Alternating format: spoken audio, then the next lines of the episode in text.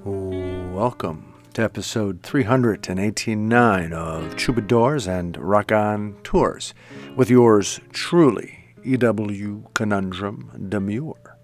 On this week's episode, we feature a fascinating conversation with writer, rock and roll renaissance man, former editor and publisher of High Times magazine, as well as editor in chief of Screw magazine, among other great periodicals, Mr. Mike Edison. And we discuss his background, working with John Holmstrom of Punk magazine, cartoonist, working at High Times and Screw and within the porn industry in New York City, peep shows in Times Square, his outlaw nature and William Burroughs, professional wrestling, Charlie Watts, troubled times, and love, among other things. A great conversation with Mike Edison this week on the program. We have an EWSA titled Celluloid, and we share an excerpt from the Sun magazine's Readers Write section, the October 2020 edition and uh, it's a piece written by Gary Phillips titled My Country. We also have an EW poem called Fishing. All of this, of course, will be imbued, infused with the wonderful energy of several great tunes. It's so nice to have you with us. Let's get to it. Episode 300 and 89 of Troubadours and Rock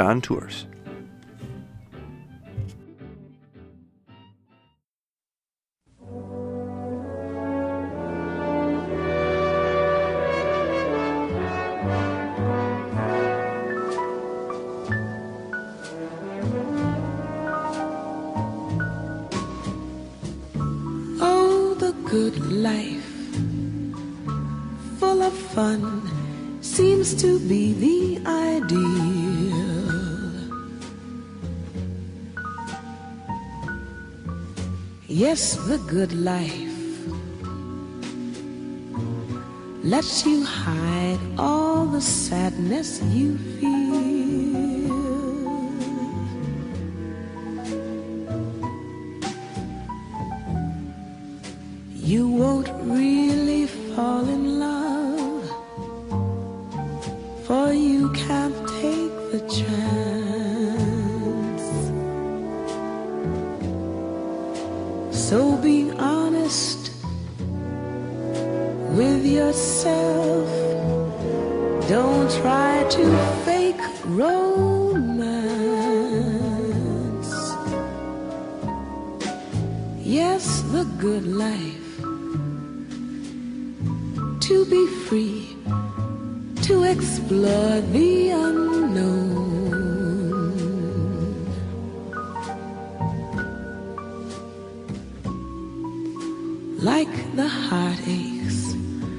When you know you must face them alone.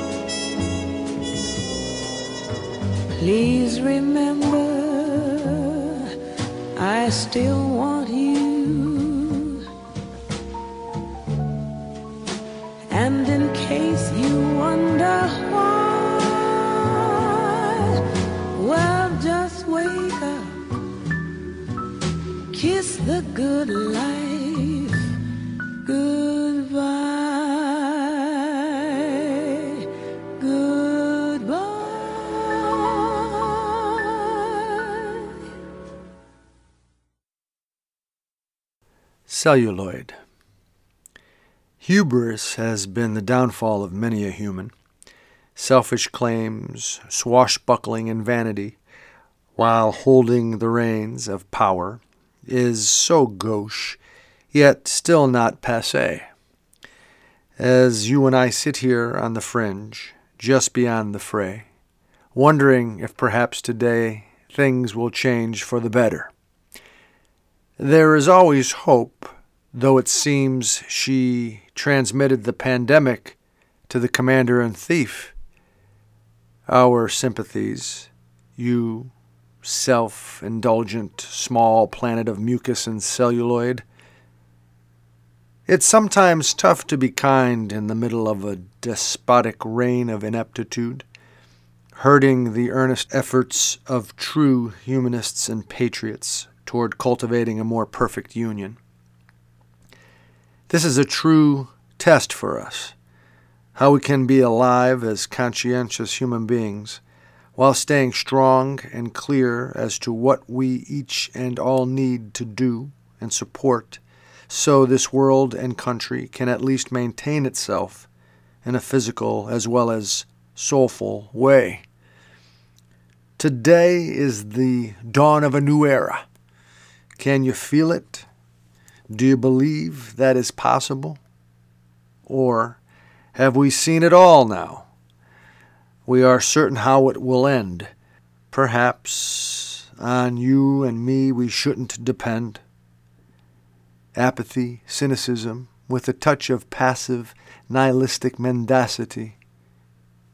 Hubris has been the downfall of many a human. Good call. Good call. Taylor does. The guy with the beard and the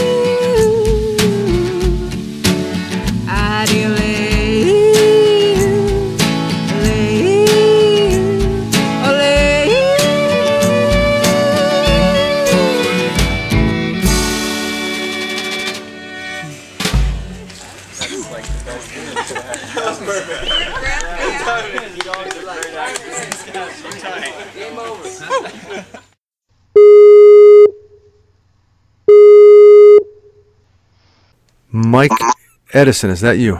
That's me. It's so nice to have you here on Troubadours and Raconteurs. Are you kidding? The pleasure is mine. Troubadours and Raconteurs sounds like it was made just for me. I think so. I think so. Before we get started with our conversation, let me share a little background with the uh, listeners. All right. Mike Edison is a genuine rock and roll renaissance man. He is the former editor and publisher of famed cannabis magazine High Times and was the editor in chief of the courageously irresponsible Screw. He is the author of 28, quote, adult novels and an internationally known musician who spent much of the 1980s and 90s seeing the world from behind a drum set, opening for bands as diverse as Sonic Youth, Soundgarden, and the Ramones. He has written extensive liner notes for, among others, Iggy Pop and Jon Spencer Blues Explosion, and has contributed to numerous magazines and websites, including Huffington Post, The Daily Beast, The New York Observer, Spin, writing about the Rolling Stones, Interview, and New York Press, for which he covered classical music and professional wrestling. His books have included the highly praised memoirs I Have Fun Everywhere I Go and You Are a Complete Disappointment, as well as the sprawling social history of sex on the newsstand, titled Dirty, Dirty, Dirty, written during his time as a writer in residence at the New York Public Library.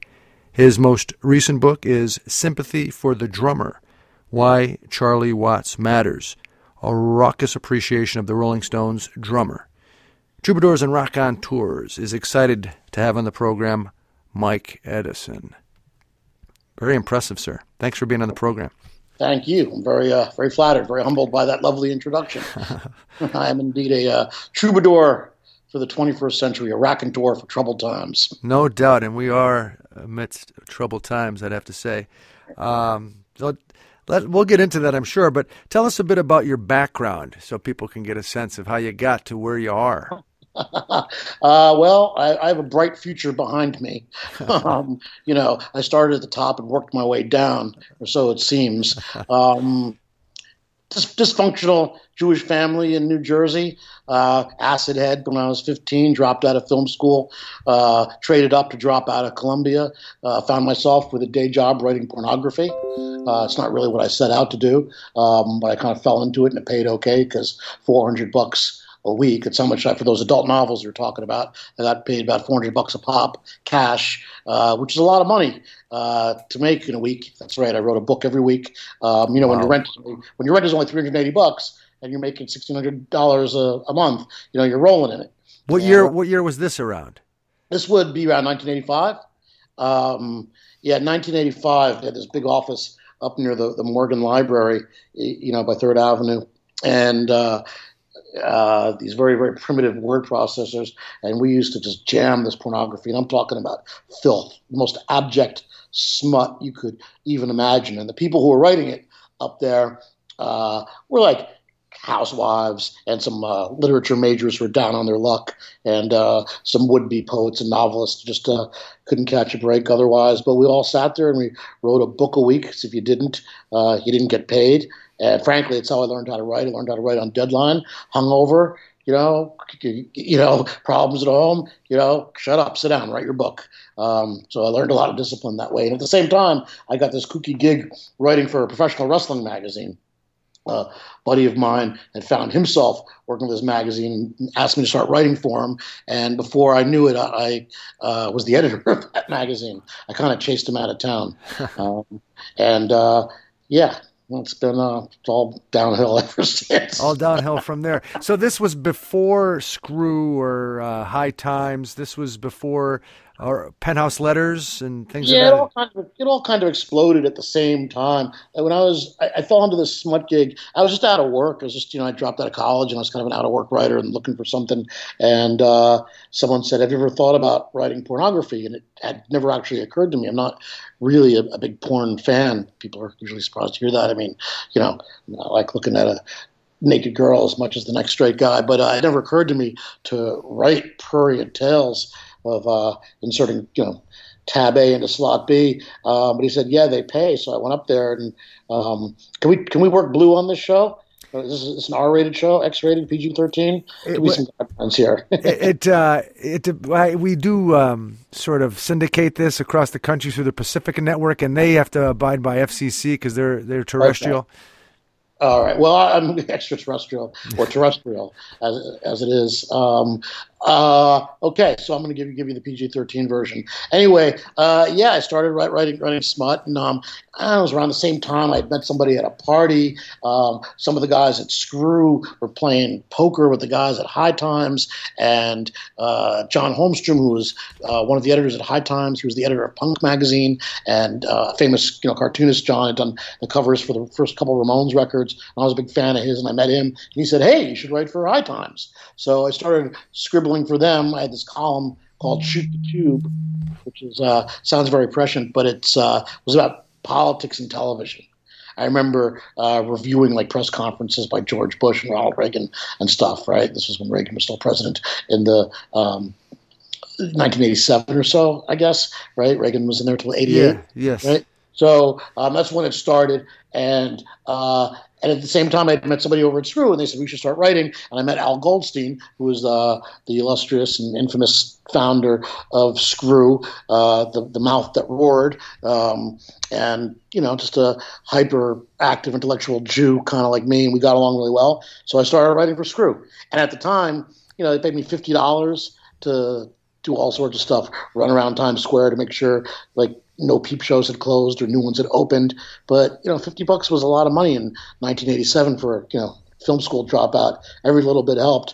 And I'll say one thing about Screw for whatever disreputable reputation it may have, he always paid on time. I mean, believe me, I never had to go looking for a check with Al Goldstein. Not like I have to do with some big name publishers. I have to, you know, send them, you know, threatening letters to get paid. You know, fifty bucks, seventy five bucks, but it was always there. Count on it. Yeah, that's awesome. That's very important. I know. Uh, now you mentioned uh, John Holmstrom and and uh, Punk magazine. We've we've had one of his colleagues on the show, Legs McNeil. You might know Legs too, uh, and uh, he, you know, he, that scene, the way he described it, must have been a, a lot of fun. Although it seems like it was high energy, maybe exhausting too. Uh, the High Times parties back in those days were a lot of fun. There used to be these big nitrous oxide tanks. They were giving away LSD at the door, and um, obviously a lot of weed. Um, you know, and Jo- John was a, a punk rocker. I mean, there's always the hippie element, um, but it was cool. Everything had a very outlaw nature to it. Everything felt, you know, kind of uh, like contraband. You know, it was pretty hot that way. Uh, um, high energy. I would never describe hi- High Times is high energy, but it was definitely a lot of fun, especially when I wasn't working in the office. So later on, when I started working in the office, things really went south. But it, it was a lot of fun. It was a good time. You know, the '80s were great in New York. Uh, I was playing in a uh, kind of popular band, the Rothschilds, and uh, before that, Sharky's Machine, and uh, doing really well with that. And at the same time, I was you know writing smut and uh, doing this wrestling magazine stuff once in a while, and uh, doing High Times once in a while. So you know, it was possible then to cobble together a living from all of this. And on and off, I'd work at a record store. Uh, you know, it worked. What were you trying to just make a living, or were you all, like when you were working as? I mean, these are pretty respectable positions at High Times, in particular. Were you trying to like make a I don't know connection with with society, or try to convince, or uh, or or create a dialogue on certain issues and the like, or just you know getting a paycheck?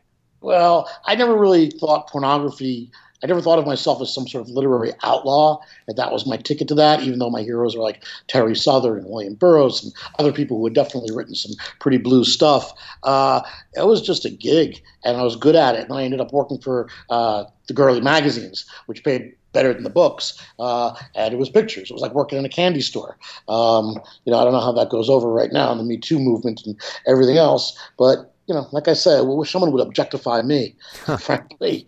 Uh, and you know, that sort of cuts both ways. So it was a, it was it was a good time. And I mean, I wanted to work for Esquire. I wanted to be the editor of Playboy. I wanted to, you know, really kind of climb the ladder and be a big time magazine editor, or launch my own magazine. But it kind of never never really happened. What happened really was I quit my job uh, my dad had a good day job working for these girly magazines, and I quit to go to Japan to play the drums with the Raunch Hands. They had a tour, and uh, it was a time I was like, you know, I've had enough of this. I was actually making pretty good dough, but you know, I was kind of like chasing my tail. I mean, pornography is pretty boring, which is why I hadn't hadn't thought about writing it in the first place. You know, you know, by its nature, you know, sex is a pretty repetitive business. Um, so, Yeah, uh, yeah. you know, um, not that playing the drums in a rock and roll band isn't. Um, but uh, yeah, I, I bailed on the job to join the band, and uh, we went to Japan. It was crazy. We played in Tokyo on a Saturday, and then I think we were in uh, New York the following Saturday, and then Berlin, Germany the following uh, Saturday. That was that was crazy. That was like being an astronaut. We were really really flying around, and um, with those guys, we ended up just we went on tour in Spain and never came back. So now you're what? You're in the in the 90s. Are you still in the 80s? Yeah, this is the early '90s when I when I moved to Madrid, and you know, at this point, I mean, if I was writing any smarter wrestling stuff, it really was just to make a couple bucks to to cover the bills, keep the lights on. Um, but you know, I'll, I'll take what you know what Stephen King says. You know, I'm flattering myself, but he says, you know, if you're a writer and you write something and convince someone to give you a check for it, and you put the check in the bank and it clears, and you manage to pay the, the light bill with it, then you must be a writer of some talent. So I- I'll take that. I mean, I know a lot, a lot of people. Um, I mean, you said the reputable, you know, positions. Um, a lot of people don't really see it that way. But I, I kept the lights on for a long time by writing. You know, I wasn't writing poetry for the Paris Review. I was writing every day. I was a working writer. I got paid, and you know, that's how I put food on the table. Well, yeah, that is uh, pretty impressive. You know, and you're you're you're in New York City uh, for a, a big part of that, right? I mean, making a, making a living in New York City doing that kind of thing is pretty impressive. It was possible back then, you know, before the internet. You know, someone called it like the last great era of pre-internet sleaze culture. It, it was possible, and and I was good at it. So I made friends, and my, my editors liked me, and I was you know I was a good guy. I made deadlines. Uh, my stuff was good. You know, I took pride in my work. You know, you know I, I had a work ethic. You know, all, all those things you know factored in, into it, and uh, yeah, I, I figured I did the math actually the other day. I figured in my life I've made almost a million dollars just by writing, which which sound I know it sounds like a lot of money, but amortized over 35 years, it's not so much. Yeah, and I, I'm sure you saved a, a lot of it too. oh yeah, oh yeah. Yeah. Well, yeah, yeah. I saved. You know, uh, yes, I, I spent I spent um, you know most of it on liquor and women, and the rest I wasted. Yeah. well, see, that's nice. I like the way you looked at that. And you know, you're you're talking earlier about the Me Too movement, and I, I fancy myself a sensitive person who cares about respecting others. Uh, period. I self-describe as a feminist, absolutely, 100. percent But and to no have- one will me off that mark. And what was that? I'm sorry, I interrupted you. I absolutely 100% self-describe as a feminist.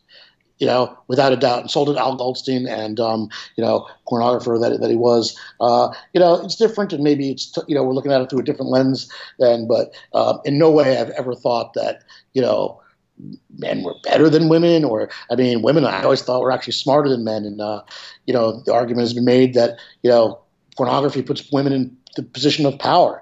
Uh, uh, you know, you know, a lot of women have said that to me. A lot of uh, second wave feminists and academics have said that to me. But you know, Al Goldstein went to the mattresses to defend his girlfriend, who was a flight attendant for Pan Am. When they found out who she was dating and what she was doing, they wanted to fire her. He he sued them like you know until he finally won the case. You know, you know, I think that's the very definition of feminism, right? Is you believe that women are equal and deserve the same as men. And uh, I mean, yeah, we're all different, you know, but we're all children of God. We're all equal in the eyes of God. I mean, vive la différence. But you know, um, yeah, it's it's like that. There ain't, there ain't, there ain't nothing I could do that a woman can't couldn't do better. Yeah, Yeah. I, I guess the argument the argument would be sometimes is if, as you said earlier, if they're being objectified, you know, like if they're being taken advantage of because they're they're runaways, they're young, you know, they get addicted to Oh. drugs and things of that nature. Then yeah, that's questionable at the very least. I, I hope I wasn't party to any of that. I mean, the women that we were around, uh, everybody at the magazine that I worked for got paid. Uh, it was it was on the up and up. Um, you know, I knew a lot of respectable girls, nice girls, you know, who danced and took their clothes off for magazines, and uh, we I always treated them with with respect. Um, I mean, you know, that that's my experience. I mean, I mean, I certainly wouldn't want to be party to anything else. And this is where we get into trouble because it is a dicey business. And um, you know, when my book Dirty, Dirty, Dirty came out, which is a history of uh, sex on the newsstand, uh, it, was very weird. It got a lot of press, but a lot of it in some pretty high-minded places, Slate and Salon, and you know these kind of heady websites, they kind of confused the topic with the book itself. I mean, the book itself didn't really make any judgments about pornography and about um, sexual material, except that in a free society, people should read freely. I'm a very staunch First Amendment absolutist when it comes to that. And uh, obviously, pornography is, is very legal. And I taught, discussed that. Obscenity is not protected. I've read that pornography is the legal version of obscenity. It's all based on community standards. It's very, very odd. But uh, people would sort of take the idea that I wrote this book about pornography and either go on to attack me or to laud me and not discuss the writing or the actual topic or research that went into the book, which covers, you know, basically 50 years, kind of from Eisenhower to Bill Clinton, you know, kind of from Playboy to the time the internet put the magazines pretty much, you know, on the skids. And you- you're you're right. I mean, uh, it is really about community standards, and it is oftentimes when you look generally speaking at the United States, and I know this country better than any- others. I've been around a little bit, but I'm sure not as much as you. It, it, we're kind of, and I think you allude to this in some of the things I've read. We're kind of puritanical, right? There's a line between being abusive and objectifying uh, and just being puritanical, being too uptight, in other words, and not being comfortable with, uh, you know, a more open uh, exploration or exercising of sexuality for men and women. You know, it, it, Well, right? Yeah, yeah, absolutely. This is a country that has a very bizarre relationship with sex. I mean, we simultaneously fear it and run towards it. It's odd, and sometimes I have a puritanical note within me. I think because I don't think you know. First of all, this stuff that we're talking about is for adults. It's never for children. It should never be exposed to children. And I also believe in what Al Goldstein used to call the concept of the willing public. I mean, it shouldn't be foisted upon people who don't want to see it. If you don't want to see uh, blue material, you shouldn't have to. Um, and I, was shocked occasionally. I was shocked. You know, I mean, this goes back to like the '80s, like watching like Friends and, and Seinfeld. There was an episode about m- masturbating and about like you know oral sex. Like, what, how do you explain that to your kid if your kid's watching that? You know, um, in professional wrestling, I never had a problem with the violence because everyone knew knew it was kind of cartoon.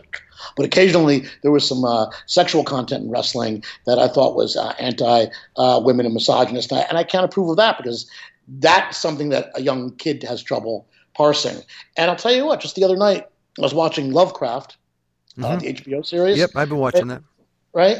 And I turned it off. There was too much sex and violence. I Mm-hmm. thought shooting women in the head and it was just completely out of control. It didn't seem uh, in any any way It's gratuitous. It's gratuitous. Yeah. Absolutely gratuitous, and it doesn't turn me on. In, in fact, quite the opposite. Uh, I really disliked Tarantino's last movie because I thought it was way the violence uh, against women was just out of control. That scene at the end. It was needlessly long, and I'm not afraid of a little violence. I don't mind, you know, watching people getting banged around on TV. It's okay, but you know, let, let's let's be reasonable here. That was gratuitous violence towards women, and also the sexual content in Lovecraft. If I wanted to watch that, I just turn on a porn movie. You know, I mean, honestly, I just thought everything was a little over the line gratuitously. It wasn't an artistic statement. It was like shock value, and you know, I'm kind of past that. You know, I went to art school. I don't need any more shock value. Did it. I hear you. I hear you. We're talking to Mike Edison here on Troubadours and Raconteurs, writer and rock and roll renaissance man, former editor and publisher of High Times magazine, and uh, editor in chief of Screw magazine, among other uh, ve- ventures. He's written a couple of memoirs. He has a book out, his most recent, that focuses on Charlie Charlie Watts, uh, the great drummer from the Rolling Stones, called, called "Sympathy for the Drummer." And uh, what do you think? Why do you like Charlie Watts so much? Oh man, uh, You're a you know, drummer. You're a drummer yourself. We should let everybody know. Yeah, yeah, and you know, um, people ask me how long it took to write this book, and I usually say forty-five years. You know, since I started playing the drums was probably when I got the idea. Because you know, playing along with the Rolling Stones wasn't like playing along with any other group when I when I was just coming up. I mean, it was unpredictable. I mean, there's a jazz within his playing. I mean, a lot of people know that he was a jazz drummer, and that was what he aspired to be when he joined the Rolling Stones, who were really much, you know, a blues band. You know, they were like kind of a talented cover band when he joined. Obviously, they they, they transgressed that, but um, he was doing things that were unpredictable. He had a swing to it. He had a natural uh, sense of anticipation that a lot of groups didn't have. He never rushed. Um, I, I mean, I, I adore John Bonham, and I'm a big Led Zeppelin fan. But you know, you could learn to play along with Led Zeppelin. You could learn those parts. They're tricky, they're complex, but you could learn it with Charlie Watts, especially. Um, as he evolved, and which also makes him special, is that he evolved. The guy that played on Some Girls is not the same guy that played on Jumping Jack Flash, who's not the same guy that played on Satisfaction. He really actually kind of opened it up as it went along. And even now, you listen to, uh, you know, they put out a blues record a couple years ago, and you try to play along with it. He opens up the hi hat and all these weird places. He has a very uh, autodidactic, idiosyncratic style that's just impossible to copy. It's just absolutely wonderfully expressive to find jazz and space in the music that doesn't always allow for it. Yeah, I, and and it's it's um, it's really sort of uh, not it's not in your face. It's subtle. So Yeah. you're, I think that's what I'm getting from like if you listen to John Bonham from Led Zeppelin or uh, Keith Moon from the Who, you can't help but be captured by that you know more intense uh, style. I guess as a novice, excuse me for describing these. I'm not a drummer, but Charlie Watts is more subtle. But when you when you tune in, yeah, there's a lot going on. It is more of a jazz sort of drum drumming. Well, it is subtle. It- It's nuanced. I mean, I, I love Keith Moon too. I love the explosiveness. You know, I love the excitement of it. Um, I love the fact that you know he, he speeds up all the time. You know, and by the way, so does Charlie Watts. It's a myth to think that he's like a metronome. There's not a Stone song like you know in their history that stops or ends at the same tempo that which in which it began. He always pushes it a little bit, which is what you're supposed to do. He has a real feel for it, and uh, you know he's the engine of that band. And you know if you had talked to Keith or if you talk to Mick, they're going to tell you no Charlie, no Stones. That is the key to their sound. Is this sort of like rhythmic conspiracy between Charlie and Keith Richards? Charlie's a little bit behind the beat. Keith's a little bit in front of it. Keith tends to rush it, and Charlie's a little bit behind it, trying to catch up to Keith, and it gives it that real sense of forward momentum. Mean, they really do have a feel that's kind of greasy and dirty and nasty. That's very specific to the Rolling Stones, and Charlie Watts has a lot to do with it. You know, it may not be so obvious. People are focused on the singer or the guitar player, but trust me, they know that the drummer is the guy. Oh yeah, Uh, the, the drummer always gets all the all the women too, right? Not my experience, but Now, when we we look at uh, some of of uh, these different uh, publications, and and if someone wants, we talk about them. Someone wants to get their hands on them. I guess they could go to Amazon, or if they you can go to your website. I think it's Mike Edison, Edison E D, just like Thomas, right? E D I S O N dot oh. com. Yep, MikeEdison.com, and there's uh, lots of stuff up there. There's some videos and some excerpts. There's an excerpt from Sympathy for the Drummer and some other stuff I wrote. The liner notes I, I wrote for Iggy Pop and the Stooges are up there, and some other stuff. There's some cool stuff, and of course you can order any of my, my books from there and you know get a good a good dose of, of what, what I'm all about. Are you working on anything right now, or are you kind of taking a break? You're just focusing on some the, the music, or what, what what's going on? Yeah, I'm making some music. I'm kind of focusing on music right now and cogitating on uh, writing another book. I tell you, writing a book takes a lot out of me. So, and also the business part of it, I really, really can't stand. I, I, I hate the publishing business such as it is.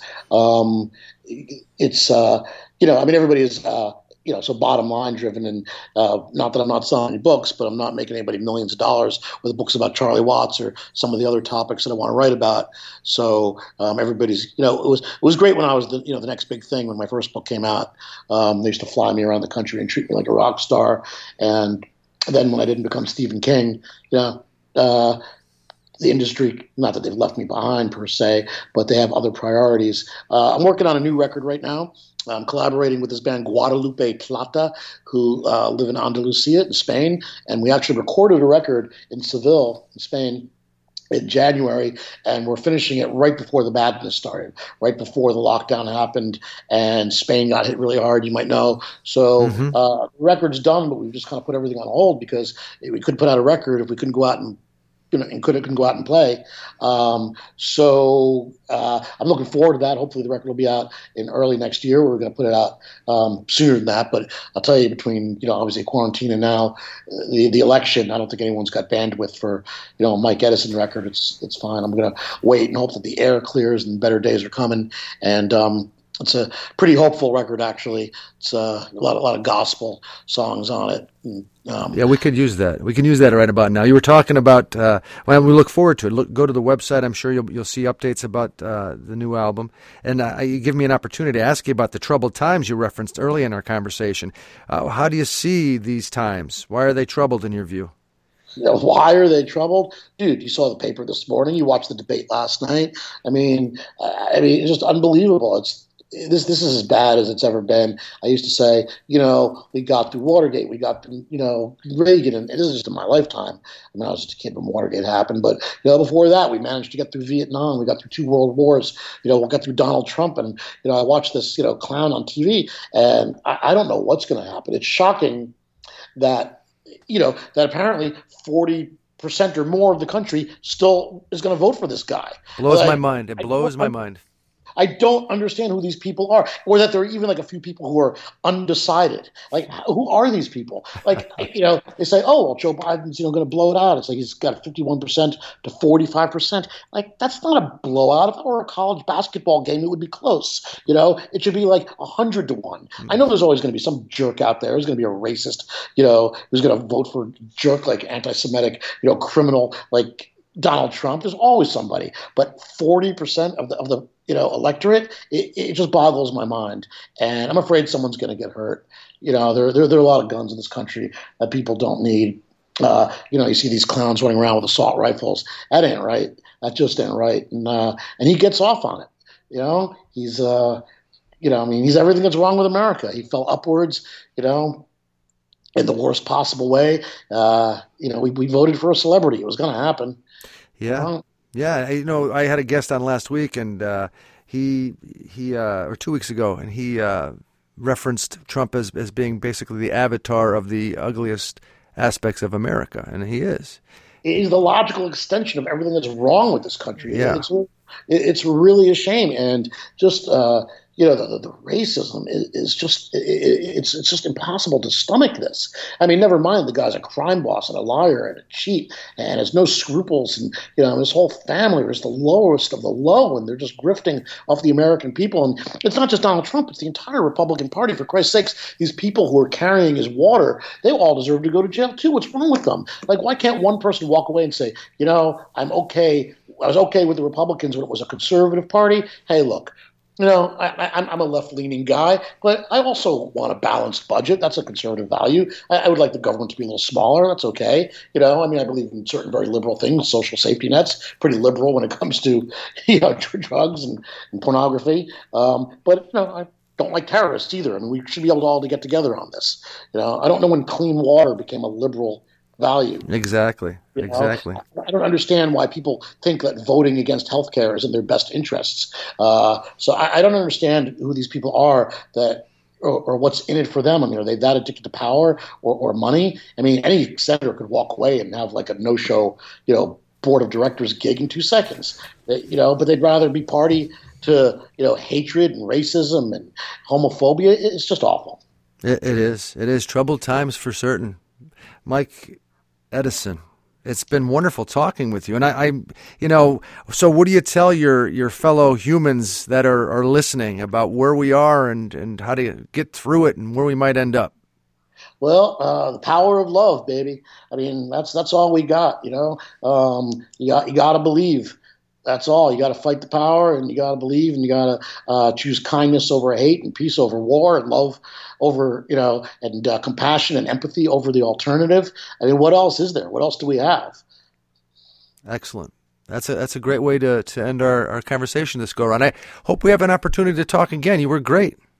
Well, I'll look, I'll look, I'll look forward to it. I know I sound kind of like a hippie when I start talking about the power of love, but you know, I don't care. Call me a hippie; it doesn't really make a difference to me. You know, uh, you know, I've been known to throw a frisbee too, but the truth is, I just cannot stand seeing you know the hatred, and the racism, and the division in this country. I like, like my, my old buddies Reagan Youth, the New York punk band, punk rock band, used to sing, "I hate hate." Yeah, exactly. How how can you go wrong with love? If that makes you a hippie, well, whatever. I think that's a answer. Well, I wish you the best, and uh, I look forward to the book. And again, hopefully, we get a chance to talk again. Mike yeah. Edison. Yeah, man. Thanks. Come find me on MikeEdison.com and uh, look for some music and my band, the Edison Rocket Train. Um, uh, yeah, we got a message. I hope. Take care of yourself. All right, man. Thanks so much.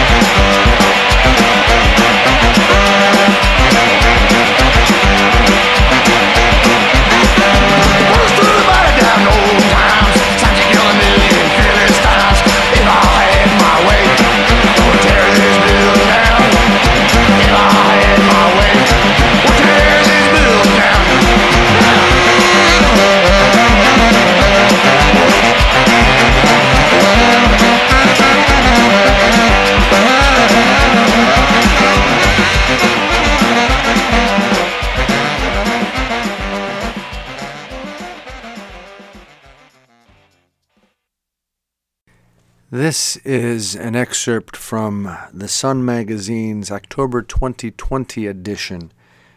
It's uh, Readers Write section. The theme, My Country, and the Sun's readers submit their own original pieces addressing that theme. Here's one of them My Country. It has been a hard week for you. The divorce papers are filed and your heart is adrift.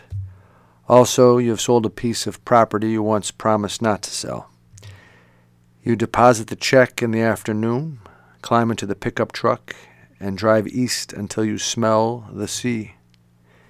The first night, you have a little bottle of rye, a cheap hotel room overlooking the Bogue Sound, and a slim volume of Barry Lopez Stories for Company.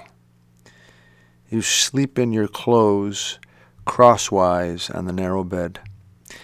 In the morning, you leave before daylight and hike for hours down the Neusiok Trail. through cypress swamps and long-leaf pine forests. You stop only to write in your journal or to examine an unusual plant. You are in a groove, one trail step ahead of your pain. About eight miles in, you come across a canebrake rattlesnake. She waits until you are just a few feet away before she announces herself. Her body a dark curl, the vibrating rattle held over her head like a stinger.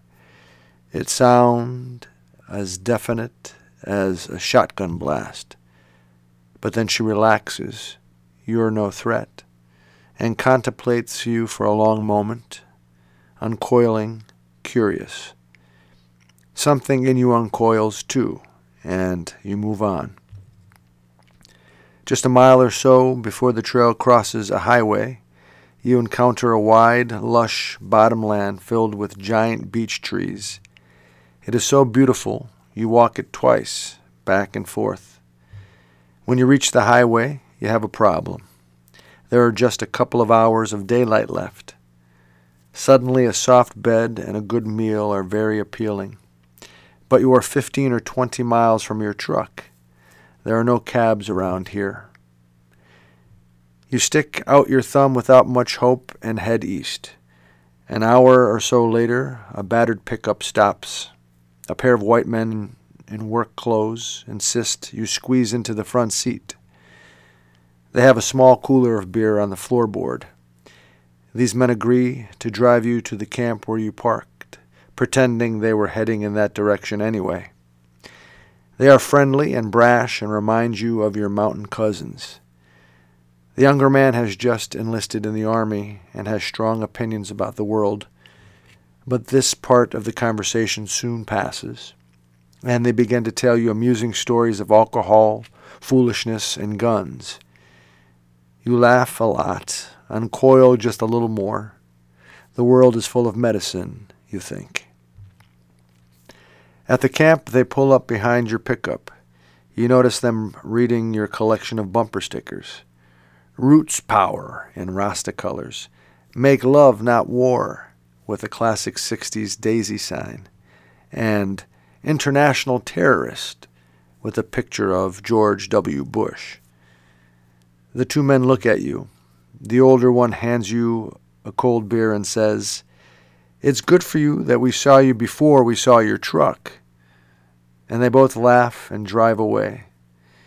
You wave from the dusty road and then sit on the tailgate and drink your first Budweiser in a long time. It tastes good.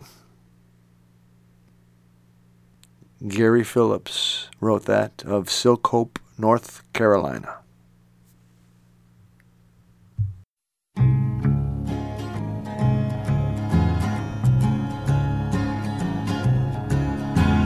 Would you like to know a secret just between you and me? I don't know where I'm going next. I don't know where I'm gonna be. But that's the other side to this life I've been leading. But that's the other side to this life.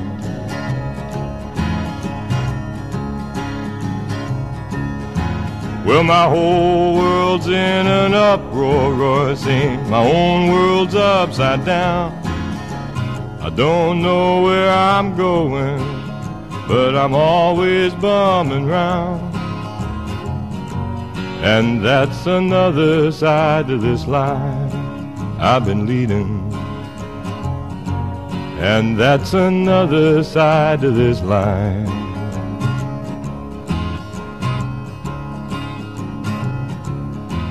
Well, I don't know what I'm doing. Half the time I don't know where I'll go. I think I'll get me a sailing boat and sail the Gulf of Mexico. But that's another side to this life I've been leading.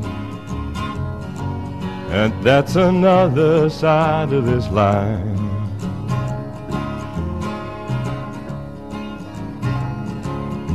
Well, I think I'll go to Nashville or down to Tennessee. The ten cent life I've been leading here gonna be the death of me. But that's the other side to this life I've been leading. And that's another side to this life.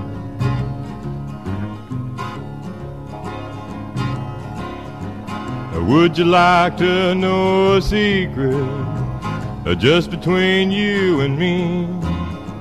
I don't know where I'm going next. I don't know where I'm gonna be. But that's another side to this life I've been leading. But that's another side to this life.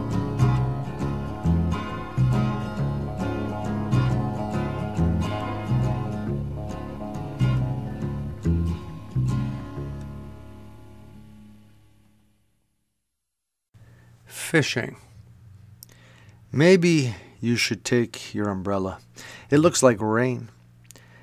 A spinning, shining star hangs lightly outside my window from a slim, strong fishing line. I can see the orange, red, yellow, autumn mountains through it and all around. Only the sky, gray, blue, is higher. Steeped in this nothing seems so dire.